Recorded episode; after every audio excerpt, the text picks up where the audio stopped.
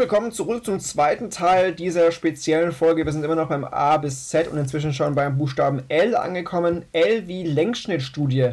Also was ist eine Längsschnittstudie? Da wird das, dasselbe Individuum im Hinblick auf das interessierende Merkmal eben zu unterschiedlichen Zeitpunkten untersucht und daraus lässt sich dann der individuelle Entwicklungsverlauf nachzeichnen. Nachteil natürlich ist die Kohortenspezifität oder auch der, die Generationsspezifität also die Kopplung der Gruppe an die historische Zeitspanne, was dann natürlich die Generalisierbarkeit auf andere Generationen erheblich in Frage stellt. Man setzt Längsschnittdesigns vor allem dann ein, wenn es primär um die Untersuchung von Stabilität oder Veränderung des Verhaltens, Verhaltens einzelner Kinder im Zeitverlauf geht. So viel zur Längsschnittstudie. Magst du kurz was zu M wie Marcia vielleicht sagen? Nach Marcia gibt es vier Identitätsstatus und ähm, Genau, einmal die übernommene Identität, die erarbeitete Identität, das Moratorium und die Identitätsdiffusion, bekannt auch bei äh, aus Eriksons äh, Theorie mhm. eigentlich. Genau, das erste, also diese übernommene Identität, da hat man eben ähm, ohne vorangegangene Exploration so ein hohes Commitment dann sozusagen. Dann erarbeitete Identität, äh, da hat man zuerst die Explorationsphase und dann das Commitment, dann Moratorium, es wird explodiert, ohne dass man zu einem Commitment kommt. Und dann Identitätsdiffusion, weder Exploration noch Commitment. Es dominieren Desinteresse und Beliebigkeit. Genau, Probleme. Ähm, da ging es um allgemeiner Status und Kontextspezifität. Dann auch diese künstliche Kohärenz, da man alles chaotisch in einer Geschichte drängt. Dann auch so dieses Problem mit diesen Identitätsstatus und Entwicklung. Und dann dieses Entwicklung zum Zielzustand, Zielzustand ähm, einer erarbeiteten Identität stimmt nicht. Und ähm, keine erarbeitete Identität zu haben, kann in, flexi in einer flexiblen Welt sozusagen sinnvoll sein, weil du ja dann eigentlich dich irgendwie immer anpassen mhm. kannst. Genau, also es ist ein bisschen schwierig, das so zu verallgemeinern, so wie er das da gemacht hat. Mhm. Genau, dann wie neuronale Entwicklung, insbesondere die Theory of Mind. Das kannst du vielleicht erklären. Genau, also da geht es um ein grundlegendes Verständnis davon, wie Geist und Psyche eben das Erleben und Verhalten beeinflussen. Entwickelt sich dann auch aus der sogenannten naiven Psychologie zusammen mit dem starken Interesse an Menschen. Das schließt dann auch ein gewisses Verständnis der Kausalbeziehungen zwischen den Intentionen, Wünschen, Überzeugungen und Handlungen ein. Zur Entwicklung dieser Theory of Mind oder der neuronalen Entwicklung generell, also gegen Ende des ersten Lebensjahres, entwickelt sich dann ein Verständnis dafür, dass die, Wünschen, äh, die Wünsche eines Menschen seine Handlungen auch leiten. Also die, die meisten Zweijährigen wissen wenig darüber, dass auch Überzeugungen zum Beispiel einflussreich sind.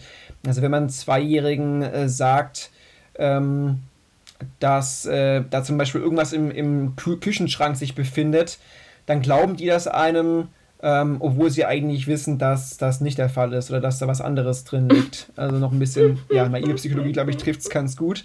Ähm, mit drei Jahren bringen ja die Kinder ein gewisses Verständnis für, für den Zusammenhang von Überzeugungen und Handlungen auf. Äh, diesen Aufgabentyp falsche Überzeugungen lösen sie aber selten richtig, im Gegensatz zu Fünfjährigen. Also da gibt es schon verschiedene Entwicklungsschritte. Ähm, hast du noch eine Erklärung dazu? Sonst kann ich es kurz äh, erklären. Kannst du gerne noch ergänzen, ja.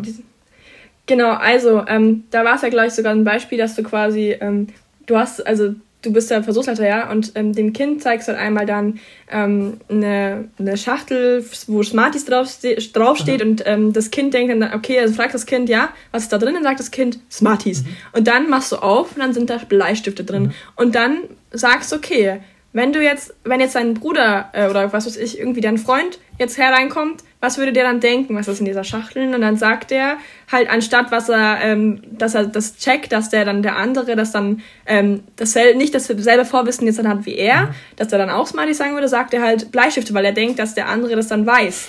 Aber dabei hat er ja eigentlich genau so wenig Vorwissen wie er. Mhm. Es ist, ja, es geht halt um dieses sich auch ähm, in andere ähm, einfühlen können, dieses Theory of Mind auch so ein bisschen eben, wie du ja gesagt hast. Und genau, das ist so dieses, dieser Aufgabentyp, der ist auch, glaube ich, relativ wichtig. Mhm. Gutes Beispiel auch, finde ich. Also da wird ziemlich, ziemlich deutlich, äh, auch diese naive Psychologie, dass sie halt sich da nur bedingt äh, hineinversetzen können in andere. Dann auch damit verbunden ja. war das sogenannte Theory of Mind Modul, also TOMM abgekürzt. Das ist ein hypothetischer, das ist wichtig, ein hypothetischer Gehirnmechanismus, der das Verstehen eines anderen Menschen ermöglichen soll. Also ein grundlegendes Verständnis eben davon, wie Geist und Psyche das Erleben und Verhalten beeinflussen. Ähm, und es gibt auch Erklärungen für diese Entwicklung einer Theory of Mind. Also äh, zum Beispiel durch eine biologische Reifung des Theory of Mind Moduls im Umgang mit anderen Menschen. Bei Kindern mit Geschwistern entwickelt sich dann dieses TOM auch meistens früher, was ja auch irgendwie logisch ist, weil man ja viel mehr mit anderen Menschen auch so äh, zusammen ist. Ähm, diese Theory of Mind entwickelt sich dann auch zusammen mit den allgemeinen Informationsverarbeitungsfähigkeiten. So können dann auch immer komplexere Situation, soziale Situationen verstanden werden. Und es gibt ja dann ja auch diese imaginären Spielgefährten bei Kindern. Auch das fördert eine Theory of Mind, beziehungsweise die haben dann eine fortgeschrittene Theory of Mind. Hattest du so einen Spielgefährten oder? Ich wollte gerade nicht fragen, ob du doch deinen imaginären Spielgefährten Ja, ich will auch. Nee, hatte ich also nicht. nicht. Nicht konstant, glaube ich. Nee, ich hatte, glaube ich, keine. Mein, mein Spielgefährte heißt Gerrick oder hieß Gerrick, aber jetzt, jetzt ist er weg. Genau. Ja, das, das zur neuronalen Entwicklung in Bezug auf die Theory of Mind. Vielleicht magst du weitermachen mit O wie Objektkategorien oder leichter gesagt Dinge. Wow. Ja, wow. Ein sehr offenes Thema. genau, also das Verstehen von Kausalbeziehungen hilft Kindern neue Begriffsklassen zu lernen und die ersten Objektkategorien von Kindern beruhen großteils auf perzeptueller Ähnlichkeit, also vor allem Formähnlichkeit, also alles, was Reifen hat, alles, was Beine hat und sowas, ne? Mhm. Genau. Mm, Im Bereich der biologischen Überzeugungen vertreten Kinder sehr häufig essentialistische Annahmen. Also es sind Feststellungen, die im zeitübergreifenden Präsens formuliert sind, also sowas wie Jungen spielen Fußball oder Mädchen lernen Ballett. Und ich glaube, das wird auch relativ von, von also durch Sozialisation angelernt, so ein mhm. bisschen. Genau. Mm, diese Sprachform drückt so eine Allgemeingültigkeit aus. Also, dass das quasi allgemein und zu jedem Zeitpunkt so auf diese Gruppe zutrifft, sozusagen. Mhm. Und ähm, dagegen sind dann solche Feststellungen wie diese Mädchen nehmen Ballettstunden dann nicht essentialistisch und frei von solchen impliziten Verallgemeinerungen.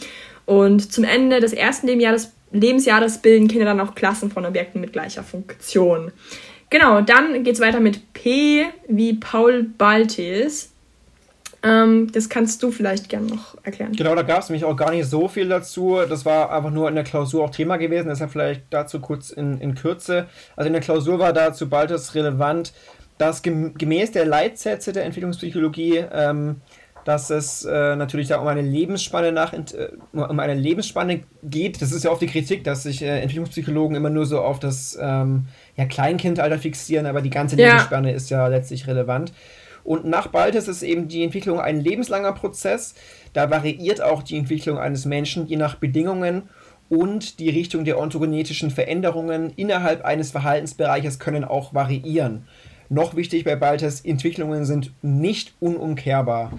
Das sind aber so Maxime, kann man sagen, solche Gesetze, solche Prinzipien, die Baltes vorgebracht hat, die auch recht wichtig sind, die sollte man sich vielleicht auch im Hinterkopf behalten. Ansonsten werden da jetzt, glaube ich, nicht 15 Fragen zu, zu Baltes in der Klausur drankommen, hoffe ich mal für euch. Zu Piaget schon eher. Zu Piaget schon eher, genau. Ähm, genau, da würde ich ja. noch kurz weitermachen mit Q wie Querschnittstudie. Das geht eigentlich auch recht einfach, denn es ist im Prinzip all das, was die Längsschnittstudie auch nicht ist. Ähm, Individu Individuen unterschiedlichen Alters werden nämlich zu einem einzigen Zeitpunkt äh, im Hinblick auf ein Merkmal untersucht. Und aus den Unterschieden zwischen den Altersgruppen wird dann auf den Entwicklungsverlauf des Merkmals geschlossen. Also es geht da eher um die zentralen entwicklungsbezogenen Fragen äh, bezogen auf altersabhängige Änderungen bei typischen Leistungen und dann untersucht man so typischerweise quer, äh, ja, verwendet man üblicherweise Querschnittuntersuchungen und eben nicht die Längsschnittstudie. Genau, aber beides hat ja irgendwie so ein bisschen Vor- und Nachteile. Also ich meine, ja. Äh, zwar ist Querschnitt dann so ein bisschen einfacher, auch Leute zu gewinnen, weil es ja nur einmalig ist und auch irgendwie schneller durchzuführen. Weil bei Längsschnitt können ja Leute abspringen und so. Aber ähm, dafür hast du ja dann nicht wirklich diesen Verlauf von einem Individuum, sondern kannst nur darauf schätzen, dass das dann eine Entwicklung gab. Aber das ist ja auch immer mit Kohorten und mit Generationen, ähm, dass du dann da aufpassen musst, dass es dann auch unterschiedlich sein kann wegen sowas. Mhm. Also da gab es ja viele Sachen, also diese Vor- und Nachteile solltet ihr euch auf jeden Fall auch nochmal anschauen. Aber genau. Ja, dann eher wie Rollenspiel oder Spiele allgemein.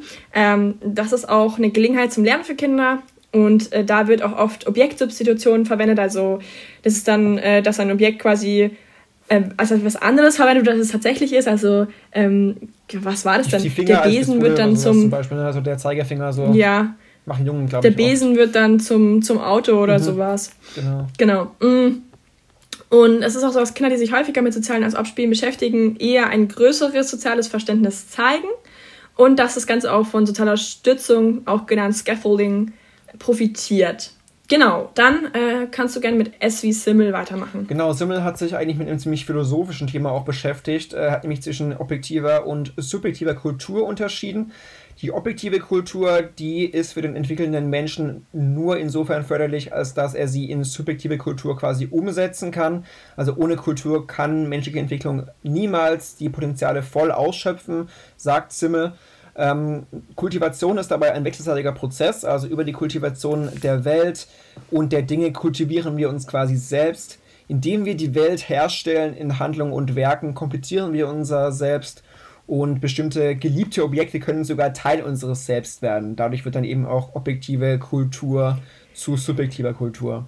Also wirklich philosophisch. Ich bin quasi das iPhone selbst, das ich in der, in dem, in der Hand halte, laut Simmel. Also, Wäre traurig, wenn es so ist, aber er sagt eben, wie gesagt, dass äh, Objekte auch zum Teil unseres Selbst werden können.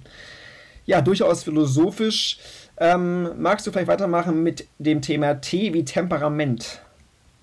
Ja, ganz kurz, ich glaube, er meint damit zum Beispiel sowas auch, wie wenn jetzt ein Kind so sein Kuscheltier sehr krass ähm, liebt mhm. und es auf einmal weg wäre, dann ist es ja auch für ihn so ein krasser Verlust. Das stimmt, ja. Ich glaube, sowas, sowas meint er, glaube ich, eher als dein Handy. Außer du liebst dein Handy so stark, aber. Tja, wer weiß. Hast du eine starke Bindung wie ein Kind zu seinem Kuscheltier? Naja. Stimmt. Ähm, T wie Temperament. Ähm, genau, ja. Also es gibt natürlich veranlagungsbedingte individuelle Unterschiede in der emotionalen, motorischen und aufmerksamkeitsbezogenen Reagibilität und in der Selbstregulierung, die dann auch über verschiedene Situationen hinweg konsistent ist und auch über die Zeit eigentlich relativ stabil. Und ähm, wann und wie viel Temperament in unterschiedlichen Alter zum Ausdruck kommt, hängt vermutlich damit zusammen, inwieweit die Gene dann im Verlauf der Entwicklung an bzw. abgeschaltet werden.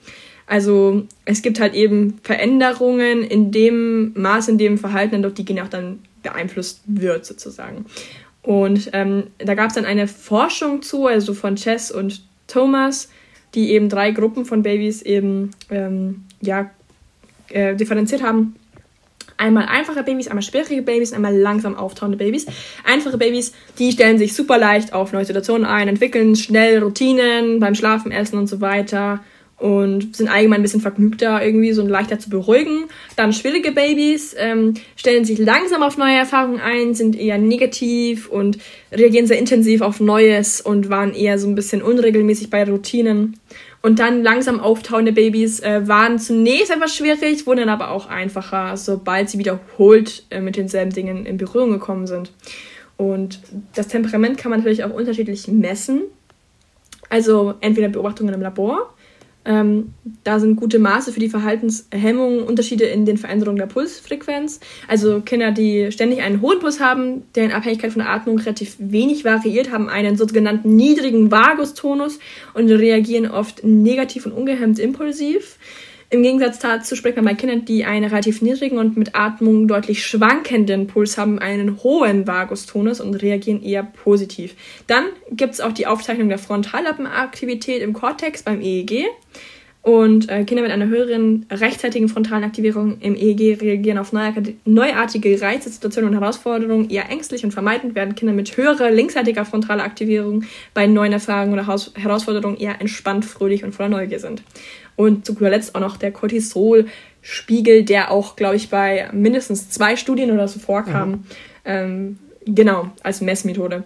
Ja, dann, äh, uh, wie unterschiedliche Entwicklungen. Da kannst du gerne mit der motorischen Entwicklung schon mal einsteigen. Genau, ich habe das ein bisschen mit der äh, Klausurenfrage ähm, verbunden, weil es teilweise schwierig ist, jetzt die Klausur so direkt auf eure Literatur oder auf unsere Literatur zu beziehen in der Klausur wurde so ein bisschen was gefragt in der Art wie, welche Aussagen sind in Bezug auf die motorische Entwicklung zutreffend und dann äh, werden halt sämtliche Aussagen natürlich äh, gemacht und man muss dann halt schauen, äh, was, was richtig ist und was nicht. Also zum Beispiel kann man ja generell sagen, dass sich der Aufbau von motorischen Fähigkeiten im Zusammenspiel mit der Entwicklung der sensorischen und perzeptuellen Fähigkeiten vollzieht, geht also so einher auch mit mit der Ausbildung der Sinne und so weiter.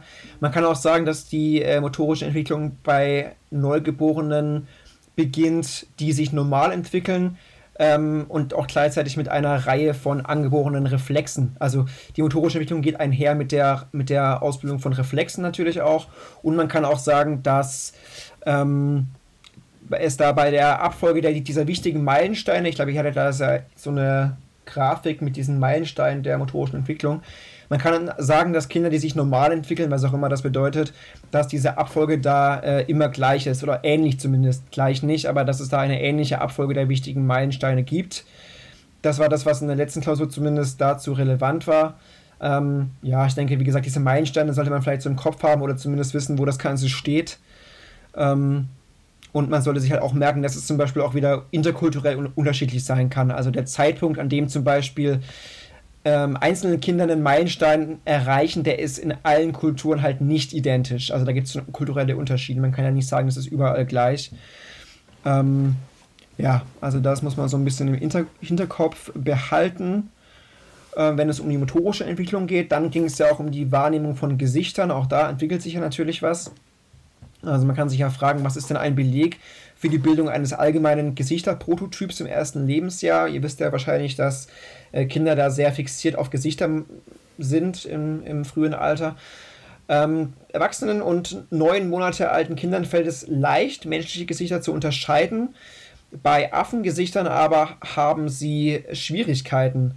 Ähm, bei sechs Monate alten Säuglingen ist es so, dass, dass sie zwischen Affengesichtern noch ebenso gut unterscheiden können wie zwischen Menschengesichtern. Äh, da sieht man also, dass so eine Gesichterwahrnehmung durchaus stattgefunden hat. Ähm, mhm. Ja, Säuglinge haben eine ganz allgemeine Neigung offenbar zu Konfigurationen, die in der oberen Hälfte mehr Elemente äh, enthalten als in der unteren. Und das könnte dann so ein Grund sein, warum Säuglinge so von Gesichtern angezogen werden. Wie gesagt, eben aufgrund dieser Neigung hm. zu Konfigurationen, dass da in der oberen Hälfte mehr Elemente sind, was ja beim Gesicht der Fall ist. Und das ist ja was, was alle menschlichen Gesichter kennzeichnet. Insofern könnte so diese Neigung so zustande kommen, dass da Säuglinge einfach äh, ja, angezogen werden.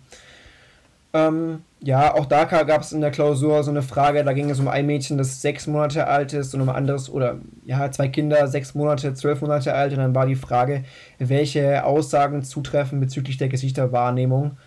Und ähm, dann ging es eben auch um diese Affengeschichte, die ich gerade äh, schon erwähnt habe.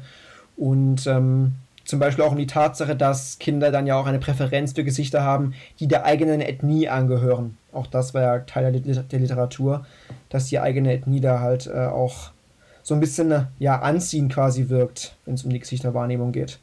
Genau, vielleicht magst du ein bisschen was zur sprachlichen Entwicklung sagen. Genau, ja. Also da gab es die Theorie von Chomsky, äh, eben Theorie der Sprachentwicklung, dass eben Menschen über eine angeborene Universalgrammatik verfügen, sozusagen. Dann gab es noch diese Modularitätshypothese, also das ist quasi das ist diese Vorstellung, dass das menschliche Gehirn ein angeborenes, unabhängiges Sprachmodul enthält, das von anderen Aspekten des kognitiven Funktionierens getrennt ist. Das ist, glaube ich, beides so ein bisschen so nativistisch Aha. zu sehen, ne? Ähm, also dass es alles angeboren ist.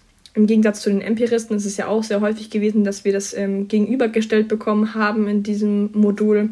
Dann die kritische Phase für den Spracherwerb. Also das ist die Zeitspanne zwischen dem fünften Lebensjahr und der Pubertät, in der die Sprache leichter lernt wird und nach deren Verstreichen der Spracherwerb wesentlich schwieriger und letztlich weniger erfolgreich ist. Also alle, die jetzt noch eine Sprache lernen wollen, habt, ihr habt alle verkackt. ähm, Bevor die äh, Kinder acht werden, können sie die Sprache noch so gut wie ein Muttersprachler tatsächlich lernen. Genau. Mm, warum sind Kinder im Allgemeinen bessere Sprachlerner als Erwachsene? Naja, ähm, nachdem Kinder ja so ein bisschen kleinere Portionen immer irgendwie hören, einnehmen, speichern können, ähm, wenn sie jünger sind als Erwachsene, äh, gilt dieser weniger als mehr Ansatz und dadurch können sie das dann so ein bisschen besser kategorisieren und sie tun sich da einfach einfacher, weil sie so mit kleinen Häppchen dann sozusagen so ein bisschen sich dann leichter tun und ähm, dann diese, diese Struktur, die dahinter liegt, so ein bisschen einfacher sich leichter erkennen lassen als bei längeren Phrasen. Dann die holophrastische Phase, die Phase, in der Kinder die Wörter ihres begrenzten Produktionswortschatzes so gebrauchen, dass ihre Äußerungen aus einem einzigen Wort bestehen, also typische Einmutäußerungen eigentlich. Dann die Überdehnung, also dass du quasi, dass du ein bestimmtes Wort im weiteren Kontext verwendest, als die ähm, Bedeutung angemessen wäre. Also wenn, wenn ein Kind lernt, oh, es gibt Hund, ja, und dann, dann sieht es irgendein vierbeiniges Tier, das ist eigentlich eine Katze, dann sagt, oh, das ist auch ein Hund. so, also verwendet es oder sagt Papa zu jedem Mann, das ist, das finde ich auch sehr witzig. ja. Ähm, Genau. Dann äh, die ersten Sätze werden so mit 24 Jahr, äh, Jahren, Jahren ne? mit 24 Monaten produziert. Ja, bei dir schon, wow. Daniel. Bei dir war das sehr Stimmt. spät. Nee, Spaß. Ja. Boah, es schreiben alle wegen mir 24 mhm. Jahre in die Klausur. Ähm, Dann Mapping. Also, das ist das Typische, dass man durch Kontrastierung lernt, ähm, was, ähm, was der Unterschied ist oder dass man was Neues durch Kontrastierung lernt. Also, wenn man zum Kind sagt, bring mir das beige Tablett, nicht das rote, dass man das dann mit was Bekannten, das Rot war halt mhm. schon bekannt, verknüpft und dann weiß es, aha, okay, dann ist das andere wohl das Beige. Mhm. Genau. Und dann ähm, gab es den Telegram, Telegram-Stil, nicht verwechseln mit Telegram. das ist so ein bisschen so diese Zwei-Wort-Kombinationen, die ersten Sätze, sowas, so diese einfachsten Strukturen, sowas wie Mama, ah, Mama essen oder so, mhm. keine Ahnung. Genau. Ähm, Übergeneralisierung, das darf man nicht verwechseln mit Überdehnung, das habe ich mir ein bisschen schwer getan. Mhm. Da geht es um diesen sprachlichen Fehler, dass dann unregelmäßige Wortformen so behandelt werden, als wären sie äh, regelmäßig. Genau. Ja, dann vielleicht kannst du was zur emotionalen Entwicklung sagen. Mhm. Und die Über Übergeneralisierung finde ich aber auch cool. Sowas wie ich kamte oder ich gehte. Finde ich klingt auch sehr cool. Naja, gut. Ähm, ich kamte jetzt zur emotionalen Entwicklung und zwar eben um die Entwicklung der Emotionsregulierung. Äh, Im Alter von sechs Monaten zeigen Säuglinge dann auch die ersten Anzeichen von emotionaler Selbstregulierung, indem sie zum Beispiel den Blick abwenden oder auch am Daumen lutschen. Im Alter von neun bis zwölf Monaten beginnen die Kinder, sich der, ähm, den elterlichen Forderungen bewusst zu werden. Auch dadurch regulieren sie ihr Verhalten entsprechend. Im Alter von ein bis zwei Jahren sieht es dann so aus, dass Kinder sich selbst von unangenehmen Reizen abwenden, indem sie auch die Aufmerksamkeit dann logischerweise gezielt abwenden. Die Selbstregulierung wird gefördert durch die wachsende Fähigkeit, auch ähm, Aufmerksamkeit und die Bewegung zu steuern, auch den verbalen Ausdruck steuern zu können gibt dann ja noch den sogenannten funktionalistischen Ansatz der Emotionstheorie, ähm, eine von Campos und anderen vorgeschlagene Emotionstheorie, nach der die Grundfunktion von Emotionen darin besteht, zielgerichtete Handlungen zu fördern, also zum Beispiel bei Angst zu flüchten. Nach diesem Ansatz sind Emotionen eben nicht gegeneinander äh, abgegrenzt und können je nach sozialer Umwelt in bestimmtem Ausmaß auch variieren. Das soll es in Kürze zu den Emotionen gewesen sein. Vielleicht mache ich noch kurz die Frage oder den Buchstaben V, das geht auch noch ziemlich schnell. V wie vererbbar oder nicht, nämlich, da habe ich mich ein bisschen äh, rumgemogelt. Vererbbar oder nicht spielt ein bisschen an auf Anlage, Umwelt und den Erblichkeitsfaktor, den wir ja auch teilweise schon gehört haben. Man sollte vielleicht ein paar Beispiele wissen, bei denen auch die Erblichkeit ähm, ja eine bedeutsame Ausprägung hat. Also die Erblichkeit spielt bei folgenden Themen einfach eine besondere Rolle, nämlich beim kindlichen Aktivitätsniveau, beim Temperament, aber auch bei den Themen Leseschwäche, antisoziales Verhalten, Scheidung, Fernsehkonsum, Persönlichkeit oder auch Schizophrenie. Bei diesen ganzen Themen ist die Vererbbarkeit wichtig. Ähm, der Erblichkeitsindex für Intelligenz, das haben wir schon gesagt, liegt bei etwa, etwa 50 Prozent. Das bedeutet, dass in einer untersuchten Population etwa 50% der IQ-Ausprägungsvarianz auf genetische Unterschiede zwischen den Mitgliedern dieser Gruppe zurückgeht. Die Erblichkeit übersteigt dann auch diesen Wert von 50% selten. Da kam auch eine recht fiese Frage in der Klausur dran zu, zu Erblichkeitsfaktor. Ich hoffe, ihr werdet da verschont von. Ähm, zwei wichtige Begriffe, die es vielleicht noch abzugrenzen geht, habe ich jetzt auch schon öfters in der WhatsApp-Gruppe drüber gelesen. Epigenetik und Epigenese ziemlich unterschiedliche Begriffe. Epigenetik, da geht es um die Richtung, die sich eben mit den bleibenden Veränderungen beschäftigt, die Umwelteinflüsse bei der Genexpression bewirken können. Bei der Epigenese geht es um die Ausbildung von Strukturen und Funktionen im Verlauf der Entwicklung. Das sollte man also durchaus äh, unterscheiden können. Und wichtig zu wissen bei der Frage vererbbar oder nicht, ist, dass das Erleben und Verhalten das Genom auch verändern können. Also es ist nicht nur so, dass das Genom uns verändert, sondern das Erleben und Verhalten kann sich auch wieder auf das Genom auswirken. Auch das war, glaube ich, irgendwie in der Klausur verankert in irgendeiner Frage. Also auch wichtig zu wissen. Genau, vielleicht kannst du weitermachen mit W und ihr könnt jetzt vielleicht schon mal raten und spekulieren, wer da sich dahinter stecken könnte, hinter dem Buchstaben W. Ja, Vygotskis Sicht auf das Kind. Also, nach ihm sind Kinder soziale Wesen, geformt durch ihren kulturellen Kontext, den sie ihrerseits aber auch mitgestalten. Und ähm, Ihr Schicksal ist aufs engste verwoben mit dem von anderen Menschen, die sich darum bemühen, ihnen beim Erwerb von Fähigkeiten und Kenntnissen zu helfen und sind darauf bedacht, an Aktivitäten teilzunehmen, die in ihrer lokalen Umgebung vorherrschen. So, jetzt geht es ums innere Sprechen und die Entwicklung davon, laut ihm. Also zunächst wird das Verhalten des Kindes von der Kommunikation mit anderen Menschen gesteuert, dann wird das Verhalten des Kindes von seinem eigenen Selbstgespräch gesteuert, indem es sich laut vorsagt, was es zu tun ist, ähm, so wie früher halt eben die Eltern. Und schließlich steuert das Kind sein Verhalten durch inneres Sprechen, also Denken, äh, indem es dann mit unausgesprochenen Wörtern klar macht, was zu tun ist. Und äh, so entwickeln sich dann auch Fähigkeiten zur Selbstregulation und zum Problemlösen Genau. Ich glaube, nach ihm war dann auch so, dass, dass man keine Sorgen haben soll, wenn mhm. das Kind Selbstgespräche führt, ja. dass das normal ist, ne? Genau. So wie der Daniel, der führt auch mal Selbstgespräche beim Podcast. Ähm, ja, das ist richtig. Dann ähm, äh, Vygotsky und seine kulturhistorische Perspektive. Ja, also nach ihm ist so, dass die ontogenetische Entwicklung vom intermentalen zum intramentalen läuft. Also intra ist ja immer innerhalb. Ne?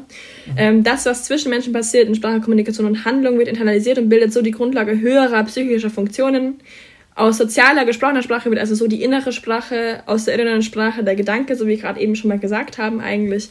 Und Entwicklungsprozesse werden sozial geleitet und sind dabei aber kein Abbild der sozialen Welt, sondern werden personenseitig konstruiert. Und diese Entwicklung spielt sich äh, eben in einer Zone zwischen Gegenwart, also die Zone der aktuellen Entwicklung und Zukunft, ähm, eben dann die Zone der Nächstentwicklung sozusagen ab. Und ähm, da sind eben diese Entwicklungspfade nur rudimentär angelegt. Und diese Komplettierung der Entwicklung psychischer Funktionen kann sich auf zwei Wege vollziehen. Einmal durch individuelle Aktivitäten, einmal durch soziale Leitung. Und äh, soziale Leitung, da zählt ja dann auch sowas wie Scaffolding und ähm, Guided Participation, oder? Genau, ja, also dieses auch unter Anweisungen und so weiter. Mhm. Dann kannst du gerne weitermachen mit X wie X-Chromosom, Geschlechterunterschiede.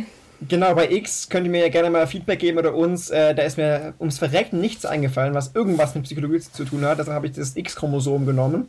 Äh, stellvertretend für Geschlechterunterschiede, die ja auch immer wieder leider eine Rolle spielen, weil ich muss sagen, mich kotzt das Thema schon ein bisschen an, dass man immer wieder darüber reden muss und am Ende kommt dann doch raus, ja, eigentlich sind wir ja gar nicht so unterschiedlich. Ist ja, ja immer so ein bisschen das, das Ergebnis. Ja, da gab es eine biosoziale Theorie der Geschlechterentwicklung von, nach Wood und Egli. Die Theorie stellt eben die körperlichen Unterschiede der biologischen Geschlechter in den Mittelpunkt und behauptet auch, dass diese Unterschiede Konsequenzen im Verhalten und im Sozialbereich haben. Die wichtigsten körperlichen Unterschiede sind logischerweise Körpergröße, Körperkraft, Laufgeschwindigkeit, auch das Gebären und Säugen der Kinder durch die Frauen. Offensichtlich ähm, die körperlichen Fähigkeiten der Männer ergeben natürlich oder haben Vorteile bei, bei Jagd und Kampf ergeben. Das Gebären und Säugen hat die Frau hingegen in ihrer Mobilität eingeschränkt und damit halt auch beim Jagen natürlich äh, eingeschränkt, beziehungsweise war dann eben äh, da die Geschlechterverteilung entsprechend klar. Ähm, nach der biosozialen Theorie zufolge formen aber nicht nur die körperlichen Geschlechterunterschiede, sondern auch die sozioökologischen Einflüsse die Geschlechterrollen ja, die Kritik daran war, dass Körper und Psyche sich aber durchaus gemeinsam evolutionär herausgebildet haben. Also das schränkt die Theorie natürlich auch ein bisschen ein. Es gibt auch neurowissenschaftliche Ansätze der Geschlechterentwicklung. Dazu vielleicht ein kurz ein paar Worte. Also Hormone können ja entweder organisierend oder auch aktivierend auf das Nervensystem wirken.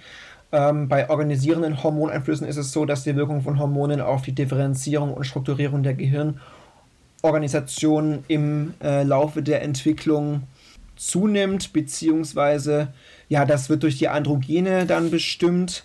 Bei den aktivierenden Hormoneinflüssen, da ist es so, dass ähm, sich die schwankenden Hormonspiegel da auswirken, die also gleichzeitig bestimmte Gehirn- und Verhaltensreaktionen auslösen. Ähm, die Gehirne von Männern und Frauen weisen da kleine anatomische und physiologische Unterschiede auf. Bei Frauen ist zum Beispiel das Corpus callosum im Mittel größer als bei Männern, hat auch mehr dichte Nervenstränge. Ähm, bei der Beschäftigung mit kognitiven Aufgaben weist das weibliche Gehirn tendenziell eher in beiden Hemisphären Aktivierung auf. Also wenn es zum Beispiel um das Entscheiden oder um das Wörterreimen geht. Ähm, Kritik daran ist, dass es sich nicht klären lässt, in welchem Umfang die Unterschiede in Struktur und Funktionsweise des Gehirns auf genetische oder eben auf umweltbedingte Einflüsse zurückgehen. Und unklar ist auch, in welchem Ausmaß die kleinen Unterschiede in der Gehirnstruktur beider Geschlechter Unterschiede in Fähigkeiten und Verhalten determinieren. Also das ist wieder so ein bisschen die Frage nach Ursache und oder nach Ursprung, was hat sich jetzt aus, aus wem entwickelt oder wie ist das zu erklären und so weiter. Ist ja immer so die Frage, dass man da nie An Anlage und Umwelt so voneinander klar unterscheiden und abgrenzen kann. Ja, genau, da kam dann auch eine Frage zur Klausur dran. Da ging es einfach generell darum, welche Aussage sich durch empirische Forschungsbefunde stützen lassen. Und dann war ungefähr halt sowas richtig, dass zum Beispiel Kinder ähm, die Entwicklung von Geschlechterschemata verstärken, indem sie Schema-inkonsistente Informationen ignorieren oder verzerren. Oder zum Beispiel war auch ein Item, ob sich Geschlechterunterschiede bei Kindern in ihren Schulleistungen teilweise auf kulturelle Einflüsse zurückführen lassen. wo man dann ja auch sagen muss, stimmt natürlich. Also da kam auch eine Frage zur Geschlechterentwicklung dran, die so alles ein bisschen umfasst hat. Da muss man auch ein bisschen die ganze Literatur so ein bisschen äh, berücksichtigen. So ja. viel dazu. Z wie zusätzliches, da klären wir jetzt noch ein paar kleinere Begriffe. Vielleicht magst du mal anfangen mit der Unterscheidung nomothetisch gegen ideografisch.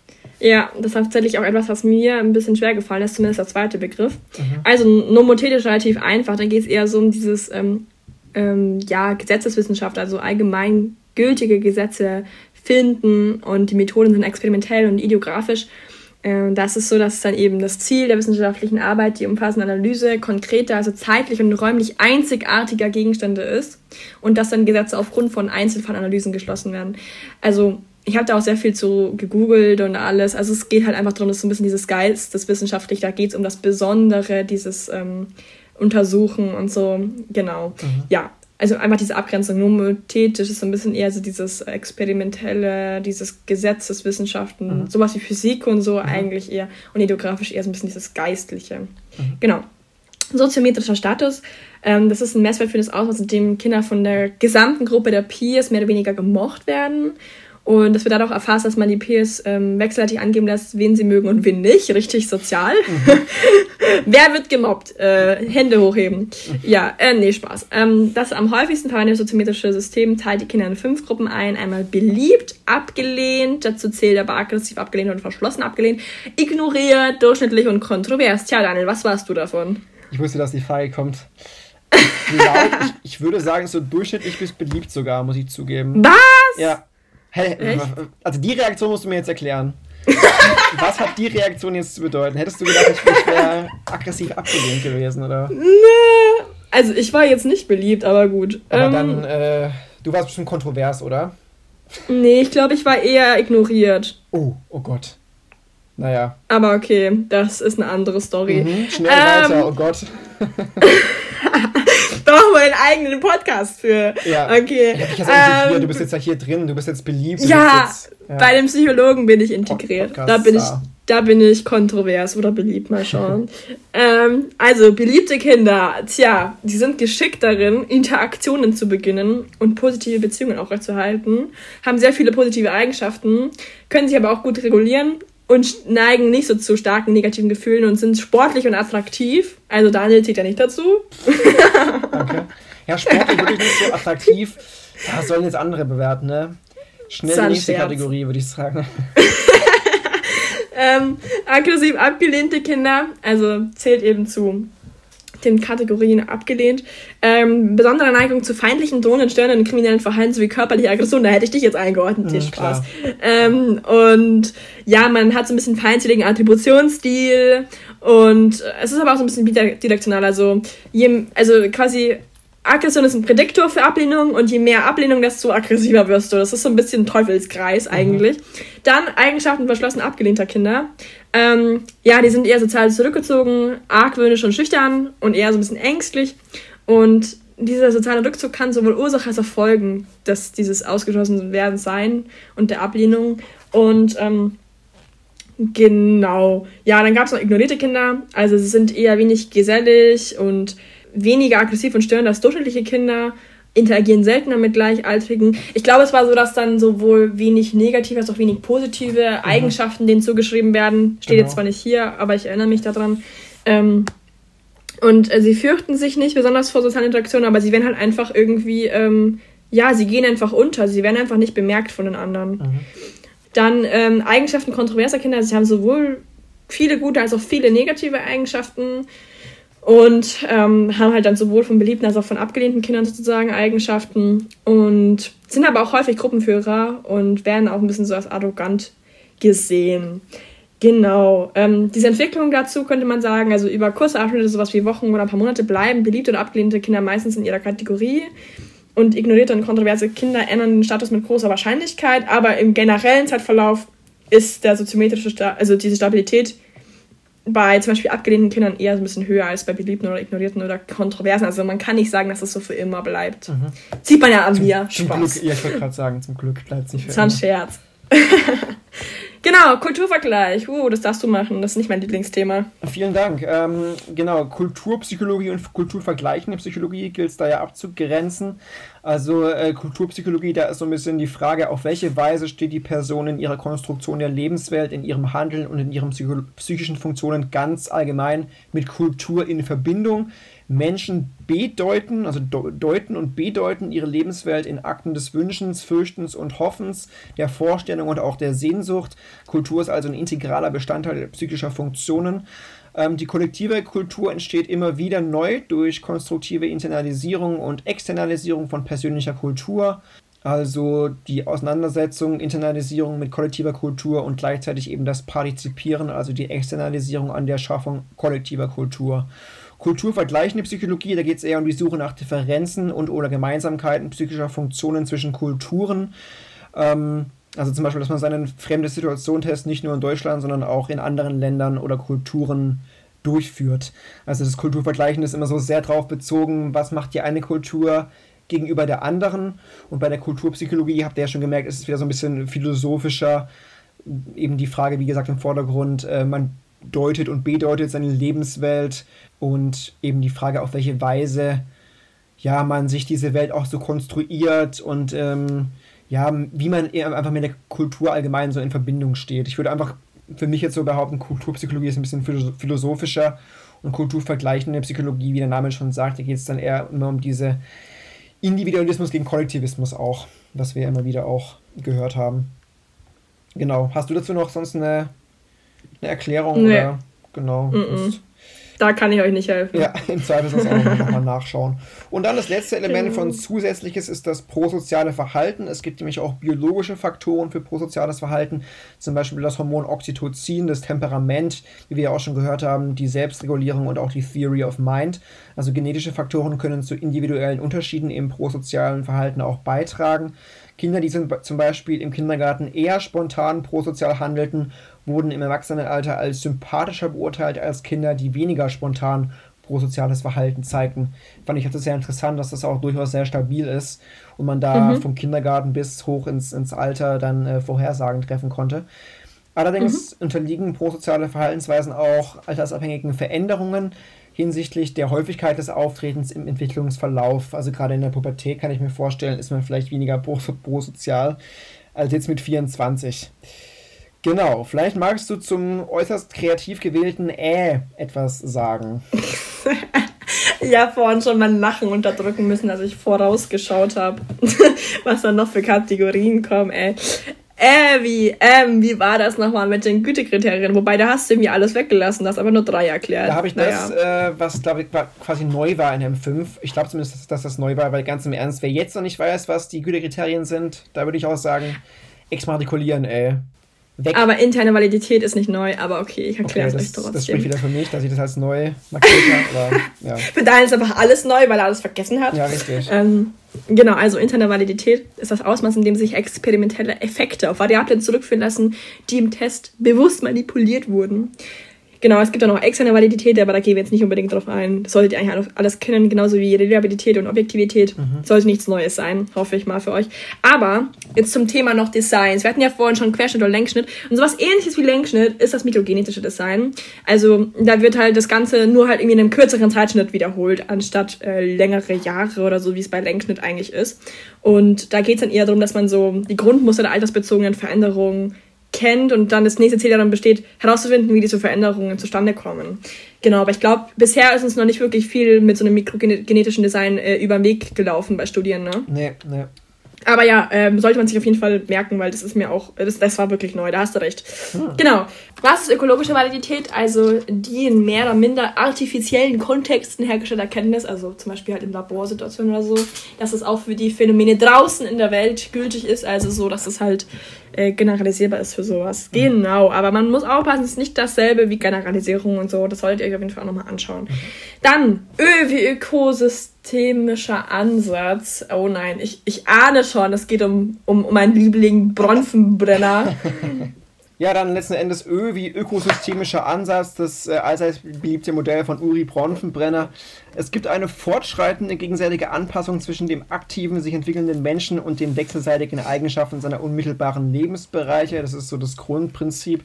Gibt es ja verschiedene Systeme in diesem Modell: das Mikrosystem, Mesosystem, Exosystem, Makrosystem und Chronosystem. Mikrosystem, da geht es um das Muster von Tätigkeiten und Aktivitäten, auch um die Rollen und um die zwischenmenschlichen Beziehungen, wie es sich von der entwickelnden Person in einem gegebenen Lebensbereich erlebt wird. Also da geht es auch um bidirektionale Beziehungen, wie gesagt, eben einfach um die äh, Beziehungen zwischen einem Baby zum Beispiel und einfach allen ähm, ja, äh, Komponenten und Elementen, die so einfach im kleinsten Kreis vorhanden sind. Ähm, bidirektionale Beziehungen ist auf jeden Fall wichtig. Mesosystem, da geht es um die Verbindungen zwischen den verschiedenen Mikrosystemen wie Familie, Gleichaltrige und Schule. Ähm, also Mikrosystem ist ja zum Beispiel dann die Frage, okay, welches Verhältnis habe ich zu meinen Eltern, zu meiner Familie und so weiter. Und beim Mesosystem geht es eben um die Verbindungen zwischen diesen äh, Instanzen quasi. Beim Exosystem geht es um die Lebensbereiche, an denen die sich entwickelnde Person nicht selbst beteiligt ist, aber in denen Ereignisse stattfinden, die beeinflussen, was in dem Lebensbereich geschieht. Ich glaube, da war ja zum Beispiel der Arbeitsplatz der Eltern so ein Beispiel, wenn natürlich irgendwie es Veränderungen gibt im Job der Eltern, wirkt sich das dann auch wieder auf das Kind aus. Ja. Beim Makrosystem, das ist der größere oder größte kulturelle und soziale Kontext, in den die anderen Systeme eingebettet sind. Also da geht es eher um sowas wie Überzeugungen, Werte, Bräuche und Gesetze. Oder um das Chronosystem, da geht es um die zeitliche Veränderung oder auch um die Stabilität nicht nur der sich entwickelnden Person, sondern auch um das Umweltsystem generell, einfach um die Veränderungen im Laufe der Zeit mehr oder weniger. Und wichtig in diesem Modell waren noch die Opportunitäten. Das sind die ökonomischen Ressourcen, die ein Makrosystem bietet, einschließlich der Einstellungen zu diesen Ressourcen. Also die Kultur zum Beispiel äh, liefert ja auch unterschiedliche Ressourcen ökonomischer Natur. Das war auch noch wichtig. Genau, dann möchte ich noch zum Abschluss mein nächstes Wortspiel vortragen. Ü wie üble Studien, die euch auf das Glatteis führen sollen. Ähm, da habe ich jetzt so entschlossen, wir werden jetzt nicht nur drei Stunden über die Studien reden, wie bei M4, nee. sondern ich habe da mal eine Boah. Frage rausgesucht. Da ging es, also es gibt immer, glaube ich, eine Frage in der Klausur, die bezieht sich auf alle vier Studien. Ich glaube, von Vertiefung 1 sind das ja die Studien, ne? Weiß ich gerade nicht. Auf jeden Fall auf die vier Studien von Vertiefung 1 oder Vertiefung 2. Mhm. Da müsst ihr dann wahrscheinlich mit rechnen, dass da eine Frage zu kommt, die da alles so ein bisschen zusammenfasst. Ähm, ja, da sind dann solche generellen Aussagen eher äh, im Vordergrund, sowas wie, dass zukünftige Forschung systematisch heterogene Stichproben einbeziehen muss, um Aussagen über Risikogruppen machen zu können. Also heterogene Stichproben sind auf jeden Fall wichtig. Oder zum Beispiel, ähm, dass sich insgesamt deutliche Indikatoren dafür ergeben haben, dass Bindung oder der Bindungsstil in allen untersuchten Altersgruppen in einem Zusammenhang stehen. Das ist ja auch ziemlich generell gehalten. Klar, Bindungsziel, Stress, Emo Emotionsregulation, da gibt es einen Zusammenhang. Oder zum Beispiel auch war ein Item, ähm, dass die Frage der Entwicklung und Organisation des internalen Arbeitsmodells über die Lebensspanne unter Einbezug verwandter Theorien auch vorangetrieben werden kann. Also solche Schematheorien treiben diese Entwicklung auch irgendwie voran. Natürlich, wenn es dann um das interne Arbeitsmodell geht. Also sehr generelle Items irgendwie. Das viel Spaß, sage ich schon mal, für die, für die Fragen zu den Studien. die sind durchaus natürlich äh, verzwickt.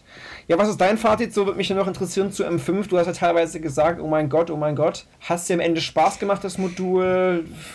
Haben dir die Studien Spaß gemacht oder wie? Wie war das Modul äh, so für dich? Naja, also ich finde halt, dass ein roter Faden so ein bisschen fehlt. Mhm. Aber es ist dann doch nicht so schlimm, wie man denkt, oder vielleicht auch an manchen Stellen interessanter, als man gedacht hat. Aber ich finde M4 trotzdem besser, so von dem, was mich persönlich interessiert. Aha. Aber es liegt auch daran, dass ich nicht so der Studienmensch bin, muss ich ehrlich gestehen, und dass halt dann auch zehn Studien gibt und das dann nicht unbedingt so das nicht dann zum Lieblingsfach macht. Aber es ist auf jeden Fall besser als Statistik, sagen wir mal so. Ach, so eine Auszeichnung ist besser als Statistik. Ja, dann sage ich äh, erst ja. recht vielen Dank, dass du trotzdem mir geholfen hast, obwohl es jetzt nicht vielleicht dein, dein Lieblingsfach ist. Finde aber trotzdem, dass du das gut gemacht hast, dass wir das, glaube ich, auch ganz gut gemacht haben, hoffe ich. In, ja, du sowieso. In diesen zwei Folgen. Ja, wie gesagt, ich werde jetzt wahrscheinlich M5 im Kopf haben und alles andere vergessen, meine eigenen Klausuren vergessen. Oh. Ja, vielen Dank, ähm, wie gesagt, fürs Mitwirken. Vielen Dank auch fürs Zuhören in allen Podcasts. Ja. Ich, M5 ist damit auch, glaube ich, endgültig zu Ende. M4 haben wir jetzt auch zu Ende gebracht. Insofern haben wir genau. jetzt auch ein bisschen genau. Podcast-Pause. Viel Erfolg Stimmt. euch auf jeden Fall ne? und viel Glück auch dir für ja, die Klausuren. viel Erfolg. Danke dir auch. Ja. Und dann, ja, bis zum nächsten Mal vielleicht. Bis dann, irgendwann vielleicht. Ja, macht's gut. Ja. Tschüss, Tschüss, danke.